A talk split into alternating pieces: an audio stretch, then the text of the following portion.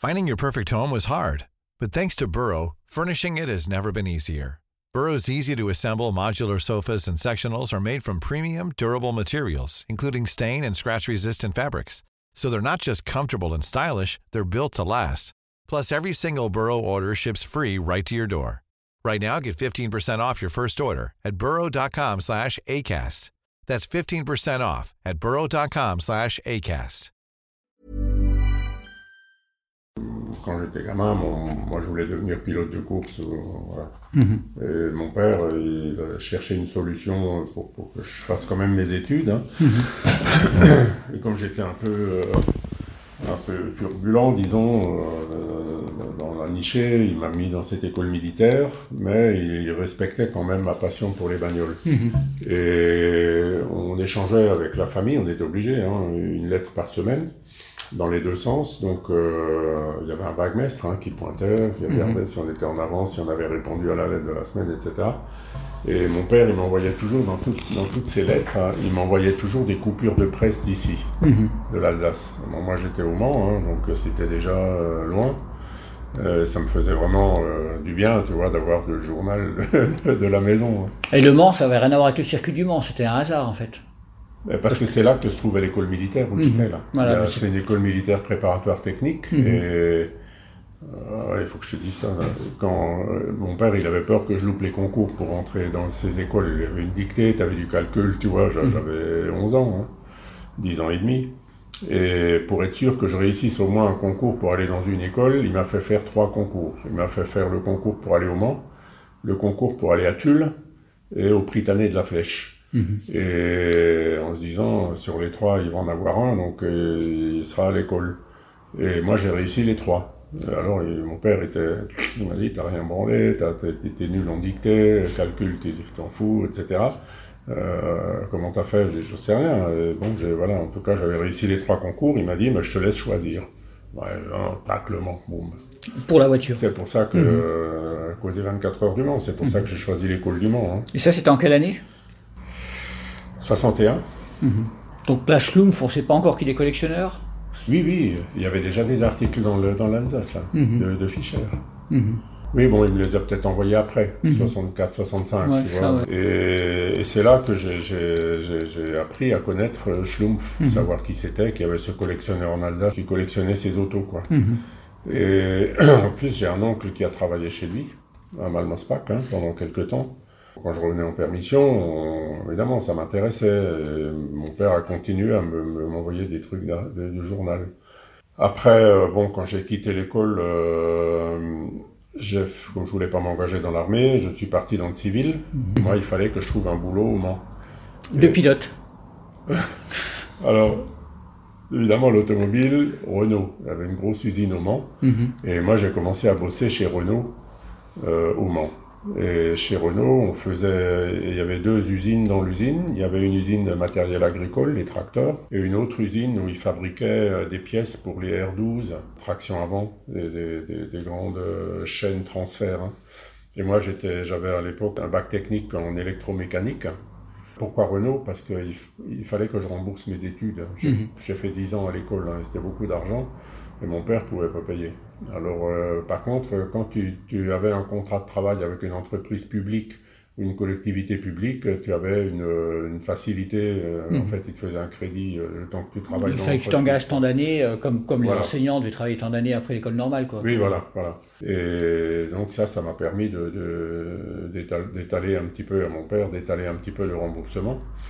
Et donc, il cherchait un électromécanicien pour travailler sur les machines transfert qui usinaient des arbres tulipes de R12. Ah, c'est pointu. Traction avant, tu as les deux arbres de transmission, qui, demi-arbres de transmission qui sortent de la boîte de vitesse, hein, puisque la boîte était devant.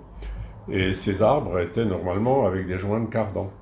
Et Renault avait mis au point un brevet d'arbre tulipe, c'est-à-dire que tu as un arbre de transmission, et au bout, au lieu de finir avec une pince pour faire euh, la, la- la première partie du, du joint de cardan, euh, c'est l'arbre lui-même qui était forgé pour faire une espèce de tulipe qui, elle, était usinée et qui recevait le croisillon du cardan qui allait sur la roue. Renault avait euh, installé une grosse machine transfert hein, qui faisait 120 mètres de long, euh, qui était achetée en Allemagne chez Henschel. Donc cette machine recevait sortie de forge les arbres tulis bruts et toute la chaîne transfert usinait ces arbres pour pouvoir être monté à la fin sur le truc. Et Henschel avait que des documents en allemand. Mhm. Et chez Renault, au Mans, personne parlait l'allemand. Moi, j'étais le seul à parler l'allemand. On l'a pas dit, mais tu es originaire de Mulhouse. Oui, oui, moi je suis alsacien pur mhm. port, 100%. Mhm. Je suis né en Algérie. Mon père était dans la coloniale. Un jour, il a eu une mutation en Algérie. Moi, je suis né là-bas. Après, il est revenu ici. J'ai une frangine qui est née ici. Après, il est parti en Allemagne, aux forces françaises en Allemagne. J'ai un frère qui est né à Constance. Mhm. Après, il est revenu ici. On s'est installé à Cernay. Et on a une maison là-bas. Mais la famille est originaire de Tannes. Même vallée que, que Oui, oui, voilà. Je travaille chez Renault. Mhm. Euh, après Renault, euh, j'avais envie de changer parce que j'avais fini de payer mes, mes, études. Hein. Mhm. Donc là, j'ai travaillé dans une entreprise euh, en Bretagne, à Lorient, qui faisait de l'importation et de la vente, distribution en France de machines industrielles pour l'agroalimentaire, parce que je parlais l'allemand. Après, l'entreprise, elle s'est cassée la gueule. Un patron qui confondait un peu chiffre d'affaires et bénéfices. et après, je suis revenu en Alsace en 76. Donc là, on, est en plein de la crise du textile. Oui. Mhm. Et en 76, je suis rentré chez Clemcy. De 76 à 82. Hein. Et Clemcy, bon, moi, je pensais, franchement, faire ma carrière là-bas, tu vois, parce que c'est une grosse boîte. En vrai, Clemcy était là. Euh, moi, c'est une boîte qui me plaisait bien. Il y avait un esprit de corps, il y avait une, un, vrai esprit, tu vois, d'entreprise hein, chez, chez à l'époque. Et puis euh, ça, ça me plaisait bien. Et ben, j'étais le seul mec de Clemcy à venir travailler en Porsche. Hein. J'avais une Porsche 911 à l'époque. Et évidemment, André Clemcy m'a fait appeler, hein. c'est Madame Bochelaine, sa secrétaire, euh, Bulldog, là, qui me dit Ah, monsieur, monsieur Clemcy veut vous voir. J'ai putain, fait remonter les bretelles, j'ai dû faire une connerie énorme. Et André Clemcy me dit Ah, oh, il y avait Pierre Bernard, un directeur du personnel, qui était avec moi, et puis il me dit Mais vous aimez les autos hein Je dis oui, oui, j'adore les autos. Euh, vous êtes le seul à venir travailler en Porsche, mais vous allez voir les clients aussi en Porsche. On va vous prêter une auto euh, que vous prendrez sur le parc quand vous allez en clientèle et vous gardez votre Porsche pour travailler chez, pour, pour vos loisirs. Parce que avoir une Porsche à l'époque, c'était déjà compliqué, c'était déjà cher, c'était un vrai sacrifice. Ouais, c'était pas. J'avais acheté une Porsche d'occasion, tu vois, une 911. Hein, mhm. euh, voilà, mais bon, moi, c'était ma bagnole, hein, j'avais mhm. pas d'autre bagnole. J'étais célibataire en plus à l'époque, hein, j'avais pas encore, je connaissais pas encore Régine. Et en fait, il me dit oui, mais je, ne vous appelais pas pour ça. Euh, il m'explique. En fait, il avait une auto euh, qu'il voulait vendre. J'ai dit, même si je ne fais pas ça, mais oui, mais attendez, je vais vous dire ce que c'est. Alors il me raconte la vie de sa voiture. En fait, il avait mhm. une DS19 blindée. C'était comment son prénom? André, André. C'est un des, un des, grands, grands personnages mulhousiens. Mhm. Moi, j'avais une réelle affection pour lui. Hein. Je n'ai pas bossé avec lui, tu vois, j'ai mm 4000 dans la boîte, hein, mais mhm. il me connaissait bien. Et franchement, j'avais une, adoration euh, mhm. pour ce type parce qu'il a réussi à monter une boîte de ses mains. Il est parti de zéro, hein, électricien à la Dench à Mulhouse. Mais il y avait un esprit là-dedans, tu vois, quand tu arrivais quelque part, Clemcy, tranquille. Maintenant, c'est devenu différent, mais enfin bref, à l'époque, il était là. Et alors il me dit, oui, euh, c'était l'époque des attentats, tu sais, à droite, à gauche, avec les brigades rouges, euh, oui, machin, mm Martin Schleyer et tout. Et Père Clemcy, il avait une euh, DS-19 blindée, avec un, avec un moteur de DS-19 du rallye, euh, je sais pas quoi, là, du, service course, hein, 4 mhm. soupapes par cylindre. Alors euh, j'ai dit, mais monsieur Clemcy, moi c'est pas trop mes voitures, là, moi je, je veux pas acheter ça. Il dit, non, non, mais vous, connaissez un peu les gens, essayez de me la vendre.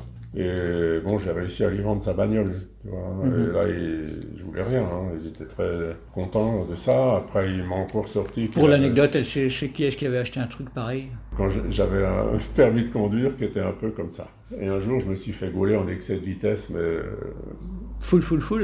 Ouais, dur, par un, un gars de la brigade de recherche de Mulhouse. Et il m'a verbalisé, il m'a dit Ah, vous êtes né à Miliana, euh, je connais bien, euh, j'ai mon père qui était là-bas, on est devenu copains. Donc euh, un soir, il m'invite chez lui, hein, et puis je lui raconte ça. Je dis Écoute, un truc incroyable, j'ai une DS-19 blindée, moi j'ai pas dit que c'était Clemcy.